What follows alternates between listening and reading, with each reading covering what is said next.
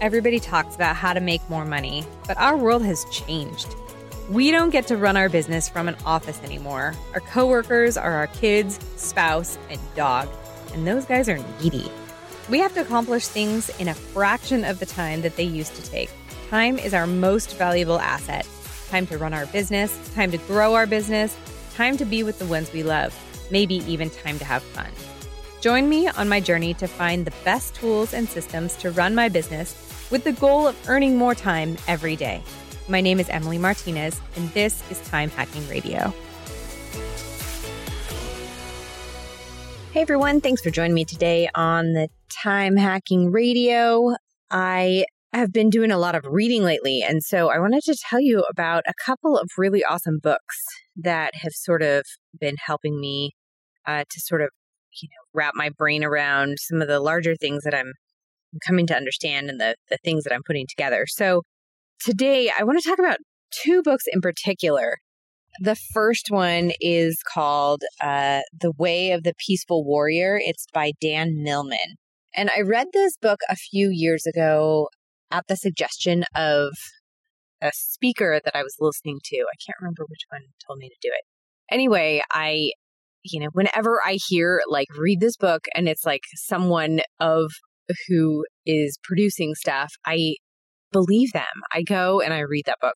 And so I read a lot based on other people's suggestions because there's value. Like I it worked for them, so something like there's there's something in it that's worth bringing out.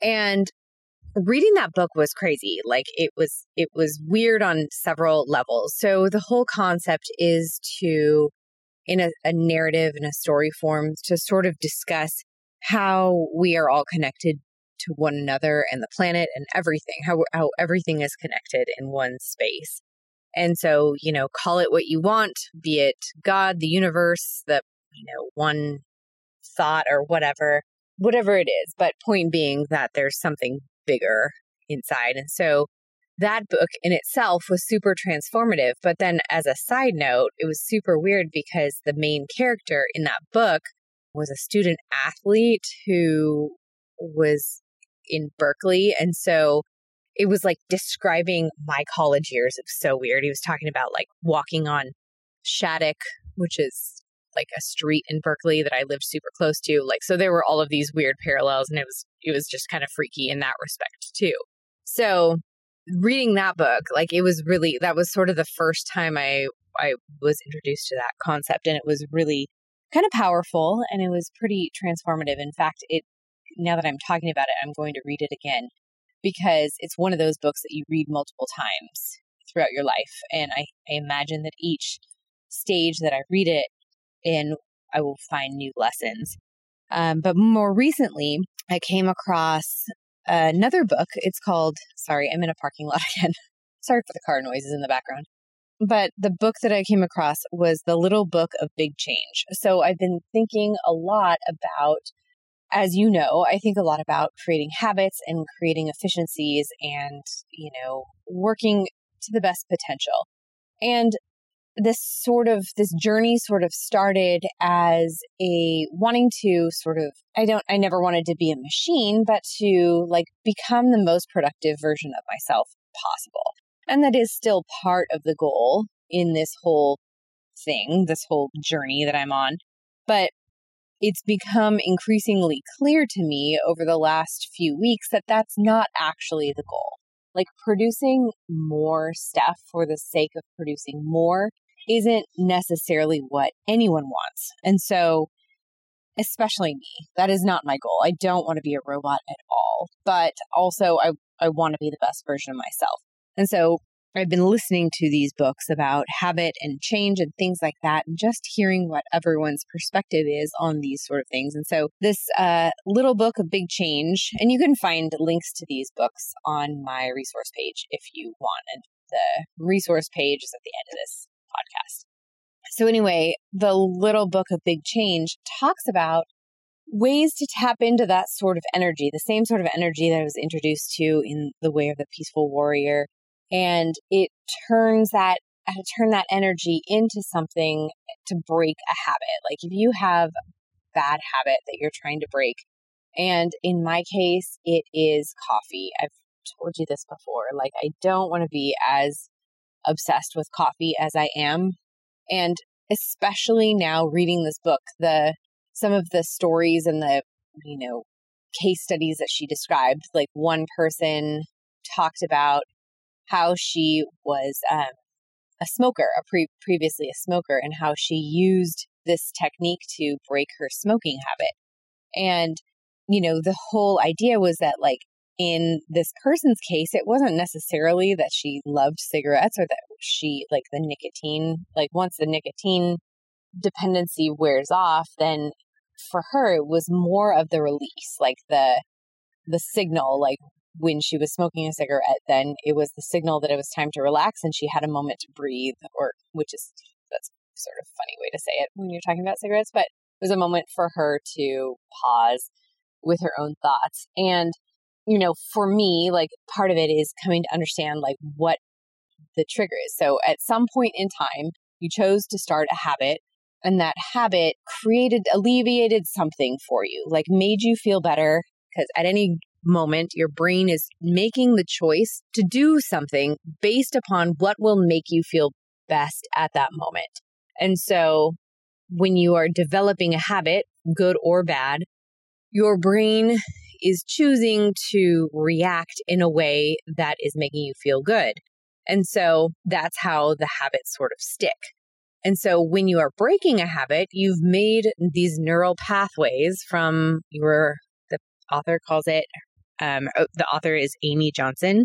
And so she calls it from your lizard brain, which is the your lower brain that basically is in charge of your survival. And so it will send your brain urgent messages saying, like, you will die if you do not respond to this urge right away and go get a cup of coffee.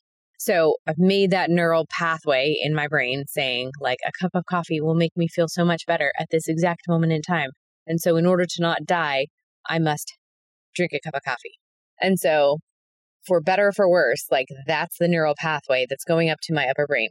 And then in the prefrontal cortex, which is, you know, the upper brain, the thinking brain, my brain is like, oh, geez, okay, I hear, all right, all right. Well, we don't want to die, so I better get you a cup of coffee. But that's the part of the brain that actually makes the decision to like go and do the thing that your lower brain, your survival brain is urgently telling it to do. So, in order to eliminate these urges, the point is to not to try to dismiss them or willpower them away because that causes that requires more energy, more thought than what's necessary. And instead, all you have to do is just see it and dismiss it. Now, the book obviously describes this whole process way more elegantly and in a way that you can actually act upon it but it really like inspired me, I guess I should say. So it was super inspiring because, you know, it's such a simple, easy way to understand like the way that habits form and the way that you can change your habits. And that after all is what we're trying to do. Like I'm I'm trying to be the best version of myself, which involves like not being so dependent on caffeine to get through my day, not being so, you know, stuck in my ways. Like, oh, I know, I am a junkie for like celebrity gossip. I will hop online when I like something's loading or something, then I'll just like check really fast instead of just thinking or doing something productive. I'll be like, oh, something's downloading. I better take this moment to like check out whatever celebrity gossip is around. And so I have limited through like various like plugins, like Chrome plugins. So I've limited my access to things, but still like that is a habit that's not necessary and it's not something that I I actually care about. It's just sort of a mindless thing that I'll do because I apparently don't want to be bored for even a microsecond of my day.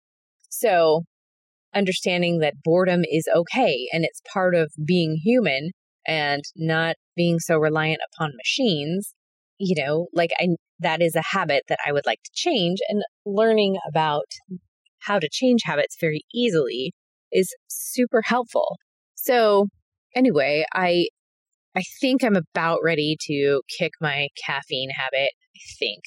And I I can see a super easy way to do it. It's just in my case, I can swap it out with like a non caffeinated tea. I really just like warm beverages in the morning to sit with my my book.